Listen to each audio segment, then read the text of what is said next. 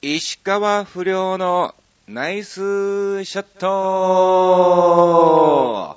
さあ、始まりました。石川不良のナイスショット。この番組は、ちょわひょう .com の協力により放送いたしております。えー、皆さんね、お久しぶりでございます。ということで、私、横山町石川不良は無事に、えー、帰ってまいりました。ありがとうございます。まあ、今日が3月6日更新ということで、前のね、2月、え20日更新分はですね、えーその旅に、ツアーに行く前にですね、え収録をさせていただいたということで、本当にだから今回リアルにね、え収録をさせていただくのがもうだから11日かね、そんぐらいにしたのかな。うん。ってことはもうね、20日近くも1ヶ月近くね、25日近くも経ってるということでございました。本当にね、ありがとうございます。お久しぶりでございます。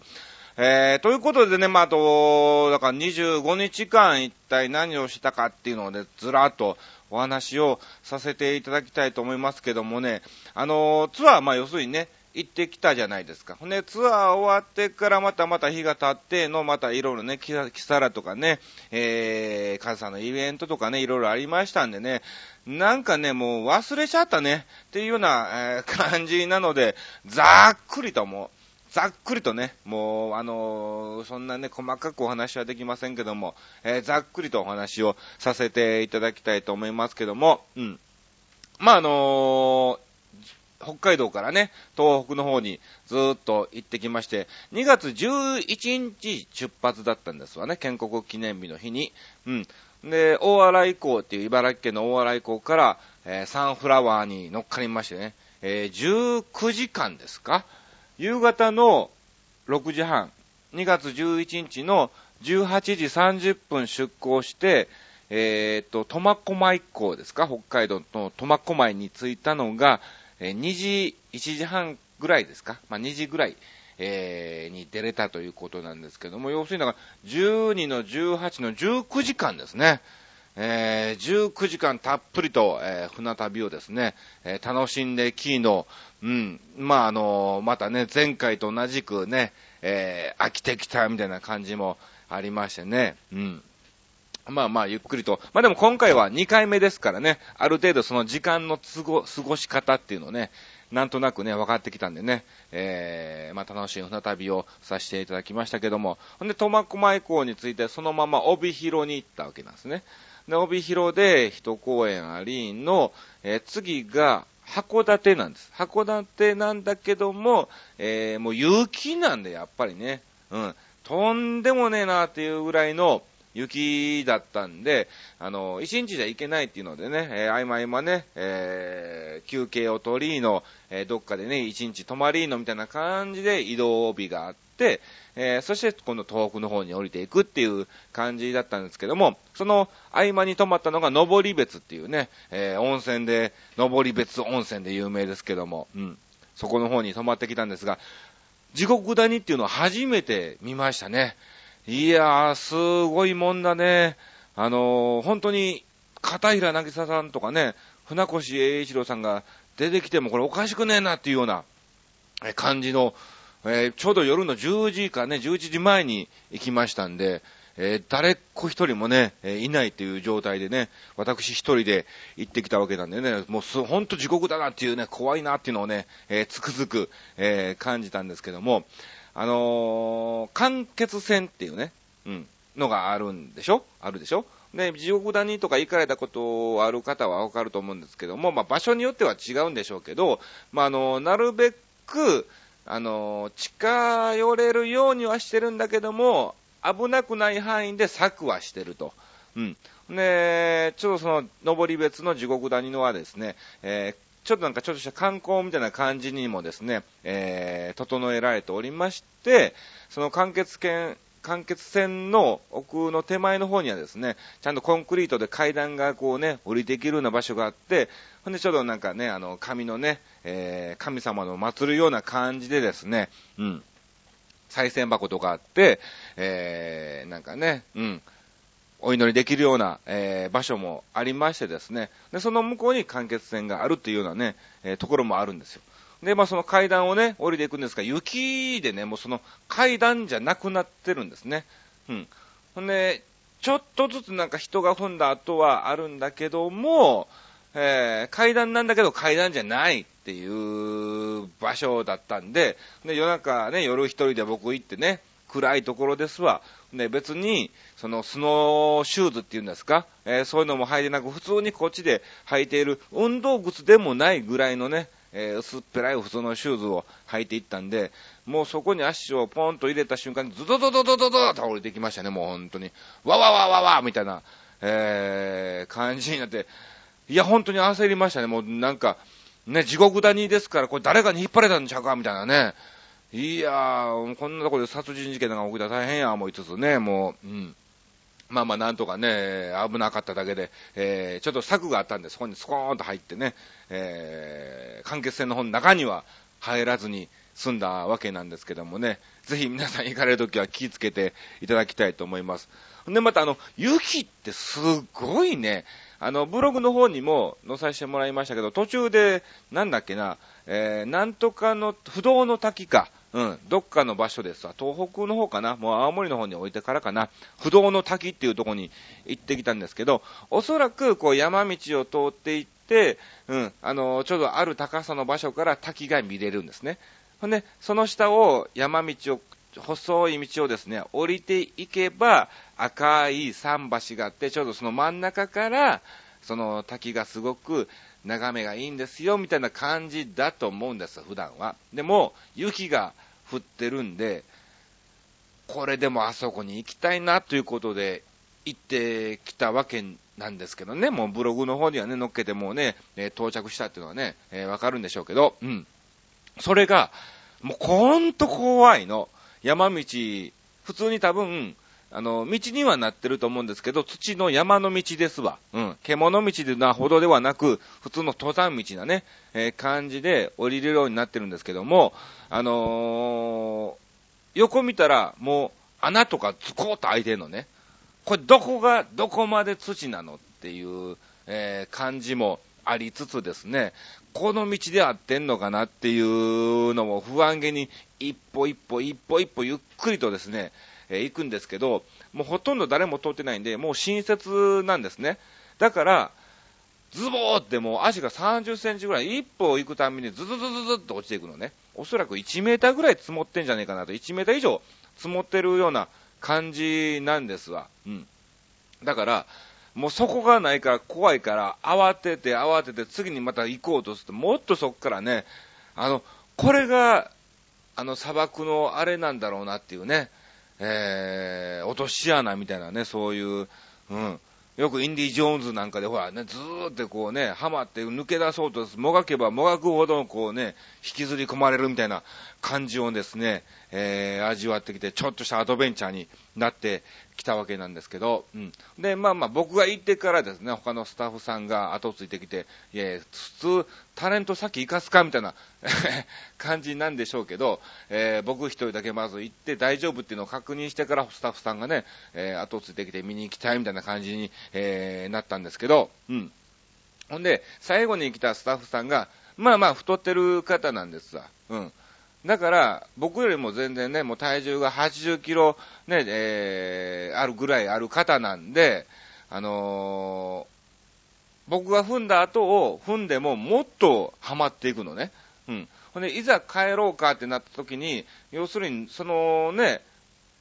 僕が行って、ね、スタッフさんが行って、ほんで、太った、えー、スタッフさんがね、たわけですから、その太ったスタッフさんが一番最初に帰るわけでしょ？うん。ほんならそのね、もうおっちゃんでいいや。そのおっちゃんがね、もう、どんどんどんどん穴をね、深めて深めてもう登っていくんですよ。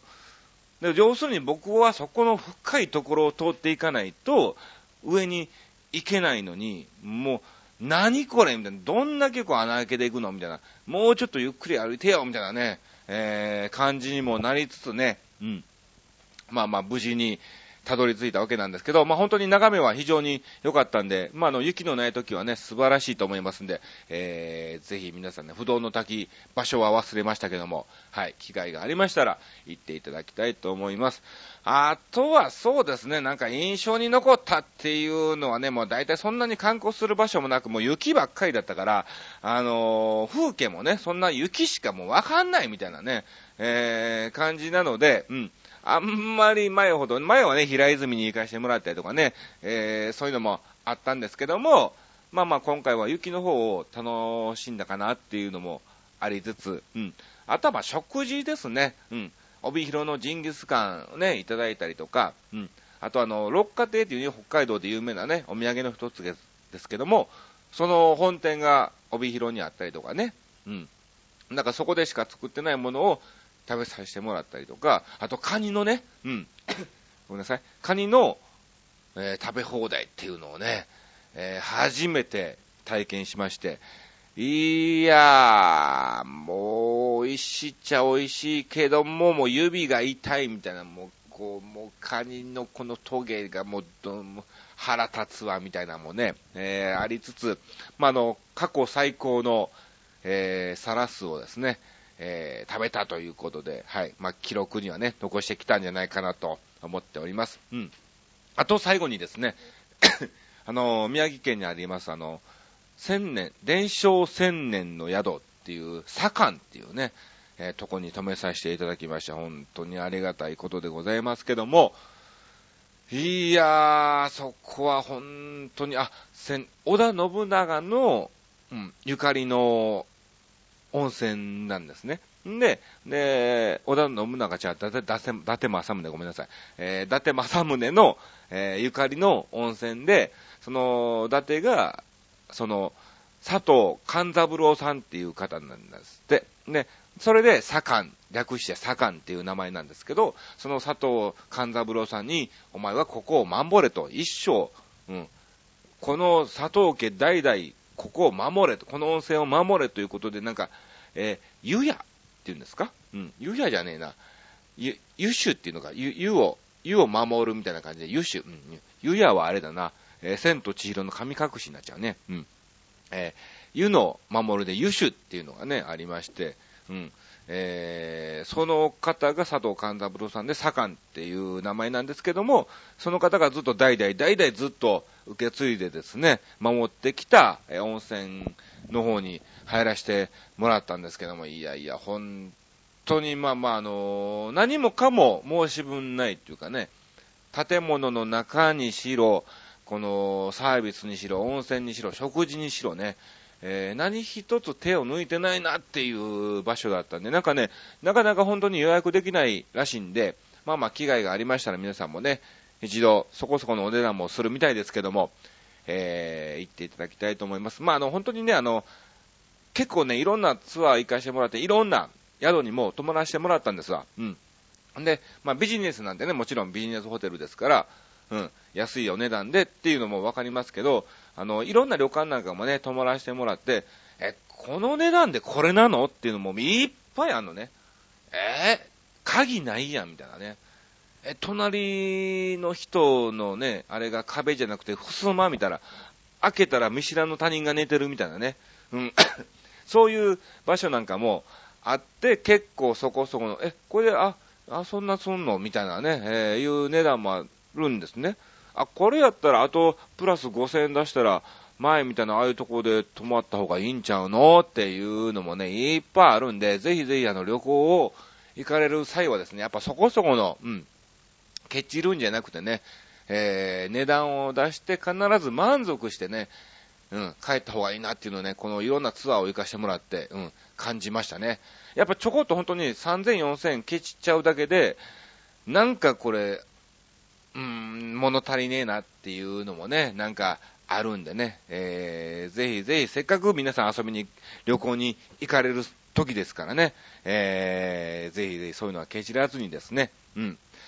たっぷりと遊んでいただきたいなと思っております。ということで、まあ、無事に帰ってきたということなんですね。で、まあまあ、帰ってきて、次の日にはね、新宿そっくり館、キサラの方に行ってきましてね。で、まあ、金太郎がちょうど、出れるということで出たわけなんですけども、もう今ノリに乗ってる金太郎ですさ、本当にね。腹立つな、みたいなね。いやいやいやいやいや、まあやはり彼女の実力なんでしょうけど、運もありも、えー、それも実力のうちですから。ただやっぱり反応がね、全然お客さんが違うんですよ。もう確実にどんだけ頑張ってももうね、金太郎には、えー、みんなもう負けてるみたいな感じなんですけども、うん。あのー、ぜひ、そこでなんかね、やっぱ悔しいなっていうのもありつつ、うん、まあ、完全に後輩ですからね、えー、いやいや、今年は本当になんとかね、えー、売れないな売れなかんなっていうのをね、つくづく感じまして、でまあ、今回のテーマに繋がってくるんですわ。で今回のテーマがね、えー、まあ今頑張っていることっていうことでね、え、お知らせしたところもちろん、え、メールなんかもいただいたわけなんですけども、まずじゃあそのメールの方からご紹介をさせていただきます。うん。えー、ゆっぴーさんからいただきました。ありがとうございます。毎回ありがとうございます。えー、あちさんこんばんは、こんばんは。うん、今頑張っていることか、それはやっぱり仕事と今骨折で、えー、入院している祖母の病院にお見舞いに行くことと、脳梗塞で障害の残ってしまったおじいさん、うん、えー、祖母の主人の弟、うん、えー、おばあちゃんの、要するにおじいちゃんの弟でいいよね。祖母の主人の弟ってややこしいよね。おじいちゃんの弟でいいよね。うん。えー、おばあちゃんと一緒に、えー、暮らしているということですけども、おじいさんの、えー、身の回りの介助をすることかな。それと、えー、一日でも早く元気になっておばあちゃんが帰ってくるようにと毎日、えー、仏壇の前で拝むことかなっていうのをね、えー、頑張っているということですけども、ほんとゆっぴーさん優しい方ですね。毎回毎回ね、本当に。あの、自分は確実に二の次なんですよね。まず、えー、そういうね、いろんな方のね、おじいちゃんおばあちゃんとかね、お父さんお母さんとかね、うん。で、まあまあ、周りの方とか、そういう方をね、本当に優先しても頑張ってるっていうのがね、えー、ありがとうございます。本当にあのね、あの、特にね、あの、お見舞いとかね、えー、行かれるのに、なんか前聞くところによると結構場所も遠いらしいんで、車の運転なんかもね、気をつけてもらいたいと思いますけども、えー、看病するにあたって、看病してる方が逆にね、えー、体力が減ってしまうということも、うん、あるらしいので、ぜひぜひ、えー、気をつけていただきたいと思います。えー、もう一つ、それから今頑張ってることは、今やけに眠かったけど頑張って寝ぼけながらアーチさんにメッセージ送ってました。まともな日本語遅れてるかしらということで、ありがとうございます。もうちゃんと無事に、はい、読ませていただきましたんで、えー、ただ読んでますけども、ゆっぴーさんはなぜか聞けないっていう状況ですけども、早く聞けるようにね、なっていただきたいと思います。えー、そして、もう一通ですね、えー、レギュラー、坪井さんからまたまた確実に、えー、ミッションをクリアされまして、えー、送っていただいております。ありがとうございます。えー、それではご紹介をさせていただきます。私の場合は、えそれはプールのトレーニングです。ポー。去年の9月11、9.11ですね、テロと同日にあたる、えある疾患で手術をした影響で、左肩関節の運動障害が生じてしまいました。うん。約3ヶ月間は自助努力、ラジオ体操等をしていたのですが、自分で行うとどうしても痛いところの手前で止めてしまいます。うん。まあ、そうだよね。ストレッチなんかもね、痛いところの手前で止めてしまいますよね。そういう感じなんでしょうか。えー、肩関節自体の機能障害ではなく、えー、9月に受けた手術の後遺症ですから、このままでは肩関節が動かなくなってしまうと、えー、危惧しましたと。うん。そうなっちゃうんですか。主治医は私が自助努力をしていたことは知っていますし、えー、手術の後遺症ということは否定しませんでした。まあそういうのもあるんでしょうね。そこでプールのトレーニングを私から提案してみました。あ、先生にね、おう、主治医はあっさり OK を出しました。あ、いいんじゃない？っていう感じでしょうか。えー、私はただいま週2回のトレーニングに気合を入れております。お水中歩行、ビート板、手のみ平泳ぎみたいに水かきに加えて、えー、3月4日からは水中腕立て伏せが加わりました。ほー。水中腕立て伏せって何なんですか潜ってやるんですかね潜ってその中で腕立て伏せをするのか、あ、あれかな潜らずに立ったまま壁でね、うん、えー、腕立て伏せみたいな感じでするんでしょうか。うん。なるほど、努力してますね。石川不良のナイスショットへの投稿と同様に、私のミッションなんですの。なるほど。うん。どうですか、兄さん。綺麗に決まりましたでしょうか？おほほほほじゃないよ、本当に。いやいや、もうなんか、この僕の番組に投稿するのがね、一つの、なんだろう、うん、努力をしてるっていうかね、今頑張ってるようで、頑張らないといけないぐらい、まあ、まあ確かにね、急にね、えブログに更新してね、明日やるよみたいな、え感じでもうすぐに頑張ってもらわないとダメなんですけども、まあまあ、リハビリの一種みたいな感じでぜひぜひ協力をね、していただきまして、まあ、これは、あのね、僕の番組に、えー、投稿してもですね、え、後遺症は残るかな？何かしら僕の後遺症残ってくるかもしれませんけども、はい。頑張っていただきたいと思います。それと、景品のキサラのチラシが届きました。おめでとうございます。ご当選したということで、えー、本当に送らせていただきました。おまけのお茶漬けまで入れていただき誠にありがとうございましたということで、いえいえ、とんでもないです。本当にね。なんかやっぱりね、はい、あの、キサラのチラシだけ送ってもなんか逆に申し訳ないなっていう気持ちもありつつ、まあ別にいいのかなとも、えー、思ったんですが、まあ、ぜひぜひね、えー、毎回毎回いろんなね、苦労を、えー、しながらですね、投稿していただいておりますので、うん。なんか、召し上がっていただきないなということで、まあ、せっかくですからね、はい、ご当選の記念に、石川不良のナイスショットからプレゼント、えー、させていただきました。ありがとうございます。本当にね、坪井さん、の、無理せずに、はい、えー、自助登録っていうんですか、はい、えー、そういうのをですね、ちょいちょいちょいちょい進めていただきまして、早く一日も早く元気になっていただきたいと思います。さあ、そして、私が今ですね、はい、えー、努力をしているということがですね、あのー、ブログの方にもですね、あのー、まずね、皆さんにね、謝ります。本当に皆さんね、ごめんなさいね。えー、すいませんでした。今までタバコを吸ってました。はい。あの、吸ってたっていうか、もちろん努力はしてたんですね。あの、正月からやめようっていうのを決めて、本数を前もって減らしたりとか、うん。ほんで、まあ、1日1箱から多ければね、2箱なんかも吸ってたんですけども、えー、それを1日2本にしたりとか、えー、ね、2本ですよ、2箱じゃなくて2本ね、に抑えたりとか、えー、今日は一日吸わなかったりとか、そういう努力をしてたんですが、なんかね、こう、ステージがあるとどうしてもなんか緊張を抑えるのかね、えー、そういうのでね、ちょっと吸ってしまったりとか、なんかもうついつい買ってしまったりとか、えー、しつつですね、うん、だらだらだらだらと、ああ、やめれねー、みたいな、えー、感じもなってたんですが、でも本当にやめ、まあ別に体がどうのこうのお金がどうのこうのじゃなくて、なんか自分の中でね、早く売れたいっていう気持ちはあるので、なんか何かしたら今できる努力をまずしたいなっていうのがあってね、ずっと心残りだったんですけども、そのきっかけがやっぱ2月24日のキサラでね、金太郎が売れた後に今回初めて会ったわけなんですね、金太郎。12月か1月ぐらいかな。えー、じゃあ12月、えー、細かすぎての前にも1回会っててね、えー、細かすぎて出て、その後いろんな番組での、えー、AKB とね、一緒に共演しの、えー、一気にブレイクして、うん、R1 でもね、えー、決勝ファイナルに残ったりとかですね、えー、そういうのもありつつ、それから本当に2ヶ月経ってない、2ヶ月、3ヶ月だから経ってない状態なんですね。えー、前回金太郎と会って。で、2月24日に、まあ、キサラでね、金太郎にやって、もう今はもうブレイクしてるわけですさ。もう今一番日本で売れてる芸人といっても過言でもない、えー、金太郎ですから、で、まあまあ、いろんなね、話もしつつ、かといって別に何も変わっちゃないっちゃないんですよね。でも彼女なりに今の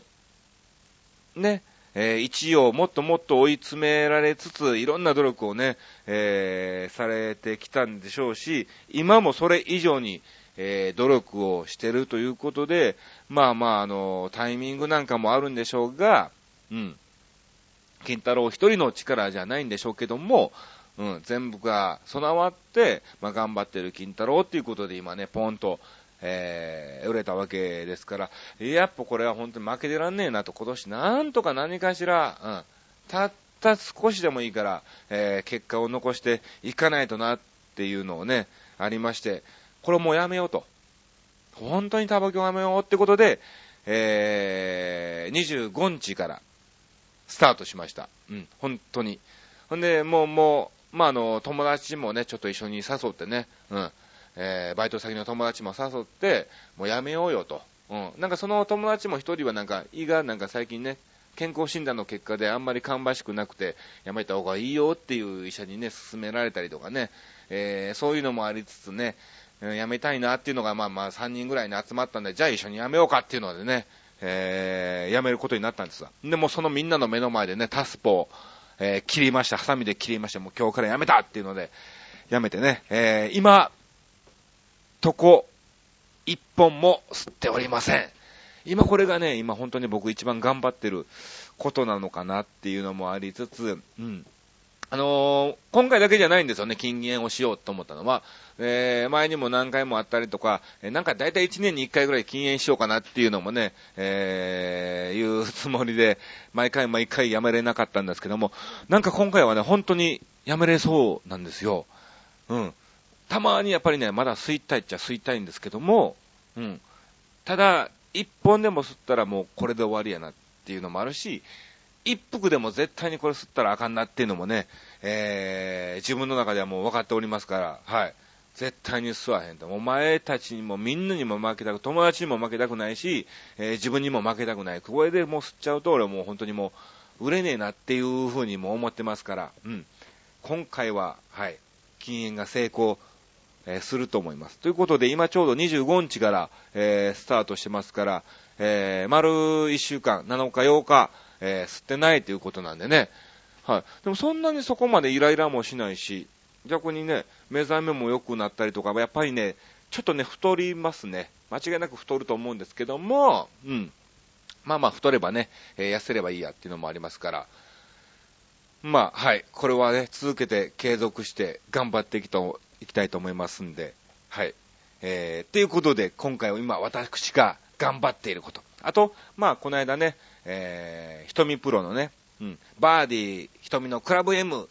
の、えー、パーソナリティの瞳プロの、えー、やってます、エパックっていうね、ゴルフスクールがありまして、そちらの方に久しぶりに行ってきて、えー、ちょっとね、ゴルフレッスンもですね、これから頑張っていきたいなと、えー、思っております。なるべくあの、スケジュールもね、なかなかあれでしょうけども、週に1回ぐらいは最低でも、えー、1時間でもいいからね、えー、行けるように、えー、していきたいと思いますんで、はい、えー、ゴルフの方のですね、腕前の方も皆さんね、楽しみにしていただきたいと思います。さあ、ということで、なんか今回ね、なんかバタバタバタバタありつつね、もう本当に、うん、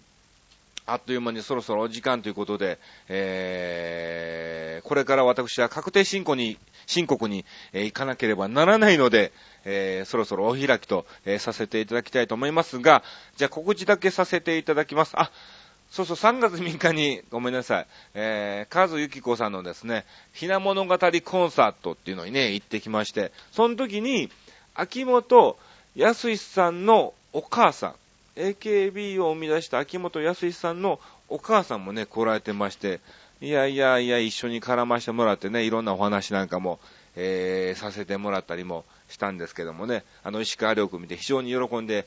いただいたりも、えー、しました。楽しかったイベントでございます。はい、じゃあ告知だけいきます。えー、3月9日、浅草のクラウドっていうなんかね、ライブスペースみたいなところがありまして、えー、そこでですね、うん、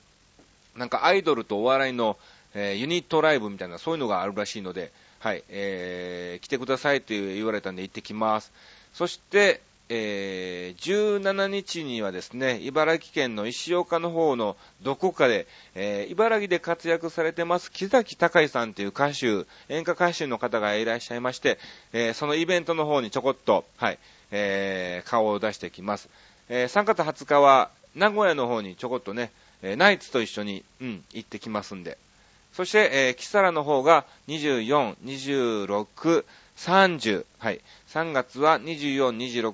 30となっておりますので、またまたお時間がありましたら、遊びに来ていただきたいと思います。今ちょっとね、本当に金太郎とか安藤秀明がね、一気にあの、ブレイクしちゃいましたんで、えー、その関係もありつつ、えー、非常にキサラの方、えー、混んでおりますんで、えー、ぜひぜひ電話予約の上、キサラの方に遊びに来ていただきたいと思います。えもちろん電話予約をされる際は、24、26、30石川不良は確実に出ますが、石川不良さんが見たいんですけども、いつ出られますか？はい。え24、26、30日出ます予定ですと。えでは、26日お願いしますっていう流れで、ご予約の方をしていただければ、スムーズに行くと思いますんで、えー、ぜひぜひ、よろしくお願いします。さあ、ということで、今回もね、本当にこんな感じでお送りを、えー、させていただきましたけども、えー、まあまあ、懲りずにですね、引き続き、はい、えー、投稿なんかもしていただいたりとかですね、お聞きいただきたいと思います。さあ、ということで、ご視聴どうもありがとうございました。以上、石川不良のナイスショットでした。確定申告行ってきます。